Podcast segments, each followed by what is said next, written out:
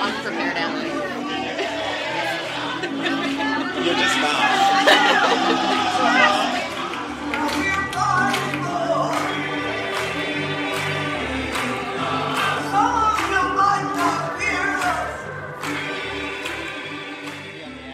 Hi, I'm Jonathan Capehart, and this is Voices of the Movement, a series from my podcast Cape Up, sharing the stories and lessons of some of the leaders of the civil rights movement and using them to figure out where we go from here.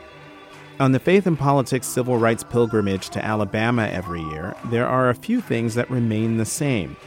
The group always walks across the Edmund Pettus Bridge with Congressman John Lewis. You always visit the Reverend Martin Luther King Jr.'s church in Montgomery. And you always, always hear music. Music from church choirs.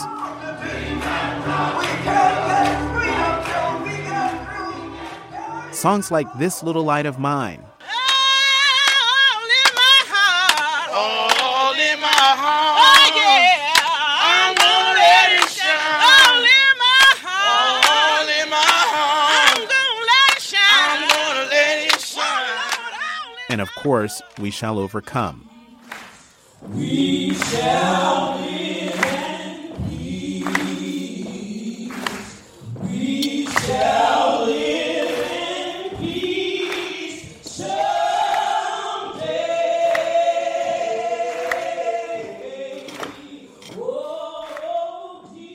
All of that music is for a reason. Music was the psychic fuel used to propel the movement and its demonstrators in their seemingly impossible quest for equality and justice. Take Chuck Neblett, for instance. He was a founding member of a group called the Freedom Singers, a group that traveled the country starting in the 1960s performing freedom songs in coffee houses, on college campuses, and in churches. I spoke with Neblett on a panel about music of the movement at the historic Brown Chapel in Selma. Is there a, a song for you that is uh, your rock, a bedrock song for you that speaks to you, that says everything that you need to say or feel? I'd say hold on. Keep your eyes on the prize and hold on. Yeah. And it goes like, Paul and Silas bound in jail, and no money got. Keep your eyes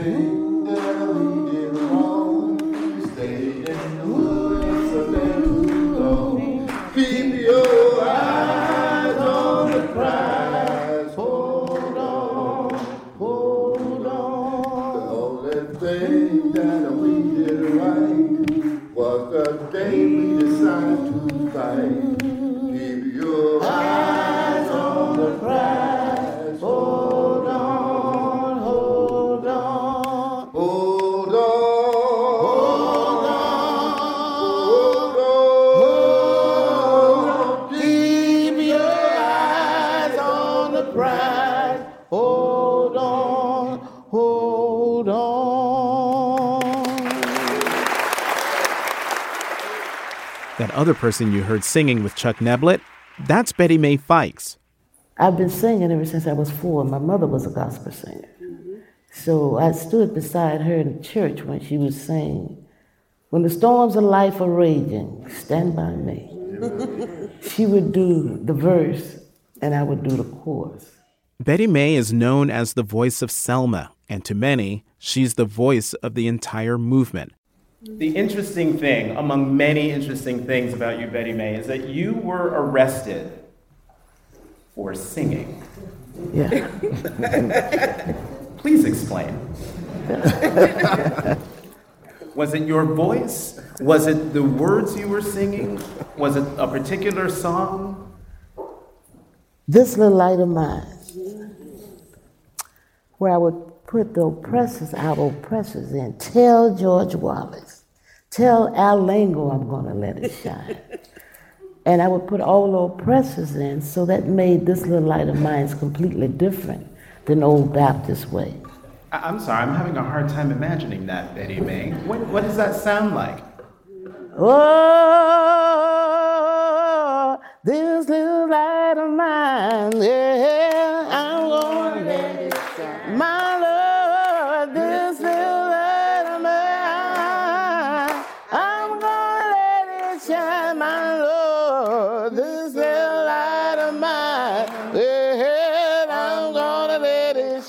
shine, let it shine. Yeah, tell Governor Wallace that I'm gonna let it shine. Oh, tell Governor Wallace I'm gonna let it shine, my Lord. Tell Governor Wallace I'm gonna let it shine, let it shine, shine, let it shine. That was the difference. In jail, that's all we had was the music. So crowded that we couldn't lay down. So we just crumbled together, singing, singing, singing, singing, all day, all night, all day, all night. And all of a sudden, you would hear somebody say, all day, all night, the angels keep watching over us. and the jailers used to tell us, if you don't shut up, we're going to rape you all. And take tar paper and put it all around the windows. But we kept singing. I ain't going to let nobody turn me around. Then we would go from that to gospel songs, back to freedom songs, all night, all day. And really, the angels kept watch over us. Let me ask you what might seem like a, a too basic a, a question, but you just said you would alternate between gospel songs and freedom songs.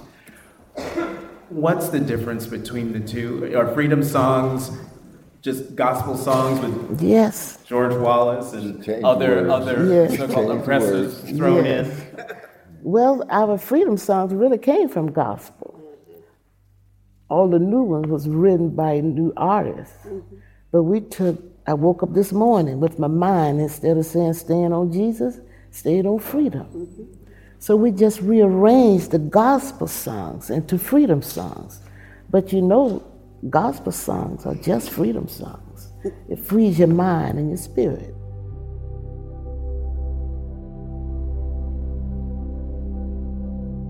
As a little black child in the South, I could sing 50 songs, and that was the way in which I was connected with my elders, with my ancestors. Ruby Sales is a longtime civil rights activist, going as far back as the Selma to Montgomery marches in 1965. During the pilgrimage, Sales eloquently spoke of the history and the place of music, not only during the movement, but also in the lives of African Americans starting in slavery. During enslavement, it was a capital punishment for African Americans to read. We could be put to death for reading. It was against the law to write. It was against the law to engage in a public discourse. And the only thing that we had left was culture. And out of that culture, we created songs. And so songs became a way in which black people expressed ourselves in a society that tried to reduce us to property and said that we were not significant enough to speak.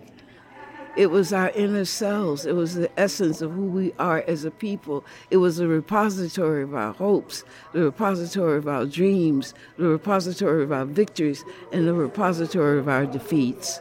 It was the essence of a people who were not meant to survive.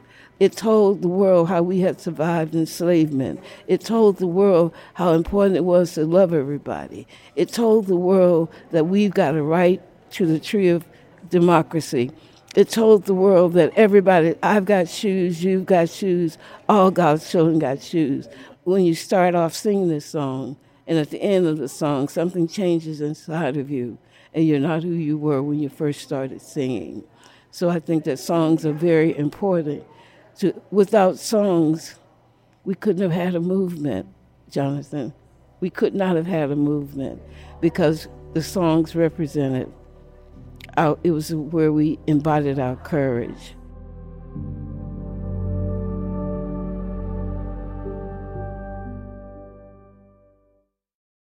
So when we were in jail, we uh, said, uh, "What is it? Betty Besses are coming." Bernard Yeah. Lafayette was the program director for the Southern Christian Leadership Conference. He was occasionally in jail with Betty Mae Fikes. So we were singing actually to the jailers to let them know that the buses were coming, so they needed to get ready. And we would sing, "Buses are a coming, oh yes. Buses are a coming, oh, oh yes. Buses are a coming, buses are coming, buses are coming, oh yeah. The jailer said, "Shut up, all that hollering in here."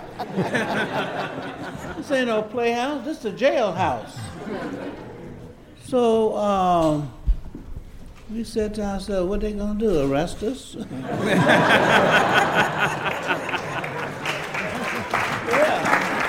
So we kept singing, and uh, so the next thing happened is he said, "All right, that done it. We're in Mississippi now." Here, one more peek at you boogers. I'm gonna take those mattresses. And it was already filled up, and we were two on a mattress as it was, you know. End for end, you know. You know what end for end means? Yeah. Yeah, your head down there and your tail down there. And then there was a magic line down the middle, invisible, where you stayed right there. You didn't move around yourself. So anyway, uh, we didn't want no mattress anyway. We say, you can take our mattress. Oh yeah. You can take our mattress. Oh yes. You can take our mattress. You can take our mattress. You can take our mattress. We got the mattress and piled them up at the door. So they could go ahead and take the mattress. We didn't care about no mattress. We weren't gonna let anything turn us around. So those are smart folks down in Mississippi. They noticed that we had toothbrushes when we go to jail. Because, you know, overcrowded situation and they don't have no toothbrush. You know what I'm talking about? Kind of difficult to be close to somebody. So somebody broke out and he said, uh, jailer said, well, take those toothbrushes. So somebody broke out and said, you can take out. We said, wait a minute.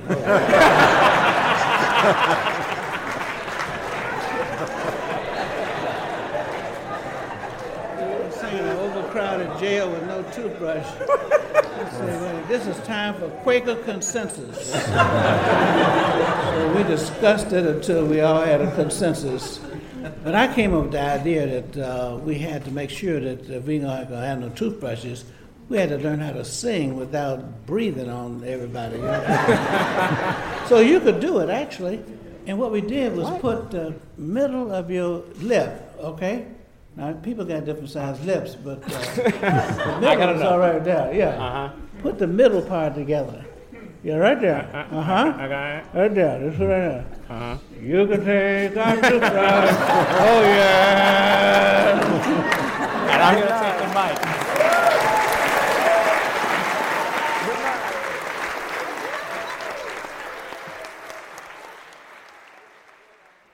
In jail, music was the one thing that couldn't be taken away from them. And during marches and protests, it was the one thing that could hold a rally together, propel it. And it was also used to tell a story or make a point or point out hypocrisy, or in the case of the dog song, do all three. Uh, Jim Bevel uh, had the uh, experience, but we all put the song together. It's called the Dog Song. See, he grew up in Mississippi, uh, Itta Bena, and see, the dogs could play together. His neighbor, you know, when you say neighbors in the country, they could be half a mile away. Mm-hmm. so, but they played together, the dogs, you know, from the black family and the white family, but the children couldn't play together. So they made up a song, you know, called Dogs.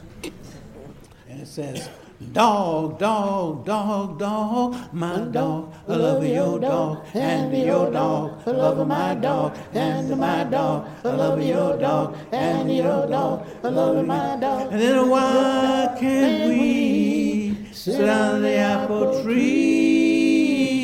You, you with me, you want to talk with me. Why don't you hold my hand? Tell me you understand now. Can't you see you and me will be so happy? Sit on the apple tree.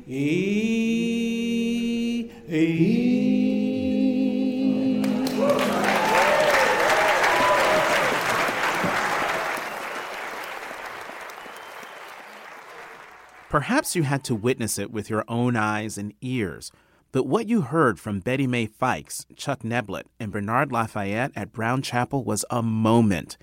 That kind of happening you just know is special in real time. For me, that feeling always happens early in the pilgrimage, on the very first stop as soon as I hear the choir at 16th Street Baptist Church in Birmingham, Alabama. I've now been to 16th Street Baptist three times, and it's always that choir. That choir always it, it's sort of a it's a welcome, it's a, an embrace, it's um, just hearing those voices.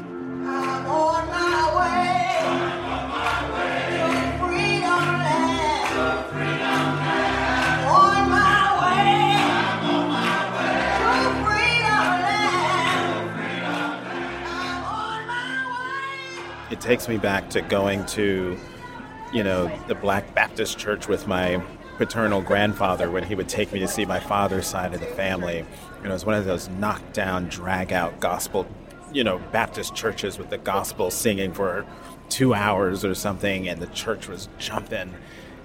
This church is not exactly like that, but the voices are. And it just brings me home every time.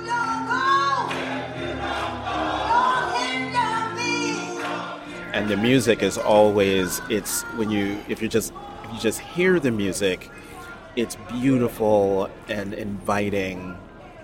But if you listen to the music is when it starts to latch on and you understand that these this beautiful music has a much deeper meaning and a much deeper history. And that's why I feel like when I or felt like when I walked in that church even though I don't know those ladies I know them. And in these this these jobs that we have, particularly for for me, the job that I have, you know, th- there aren't many opportunities where I feel seen or understood. And walking into the church and hearing those women sing,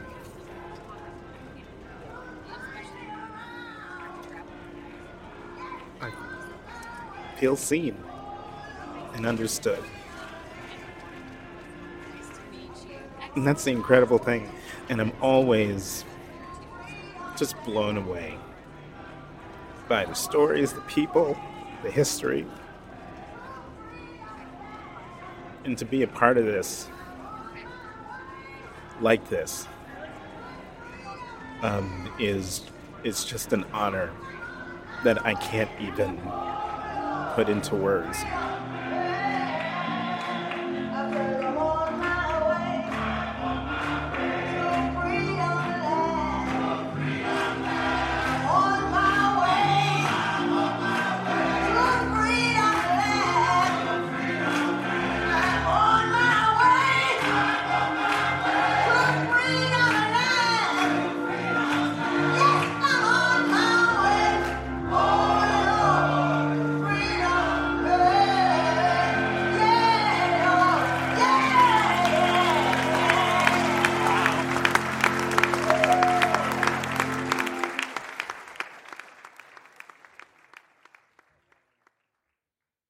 coming up on Voices of the Movement.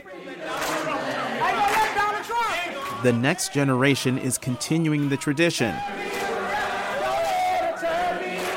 in song.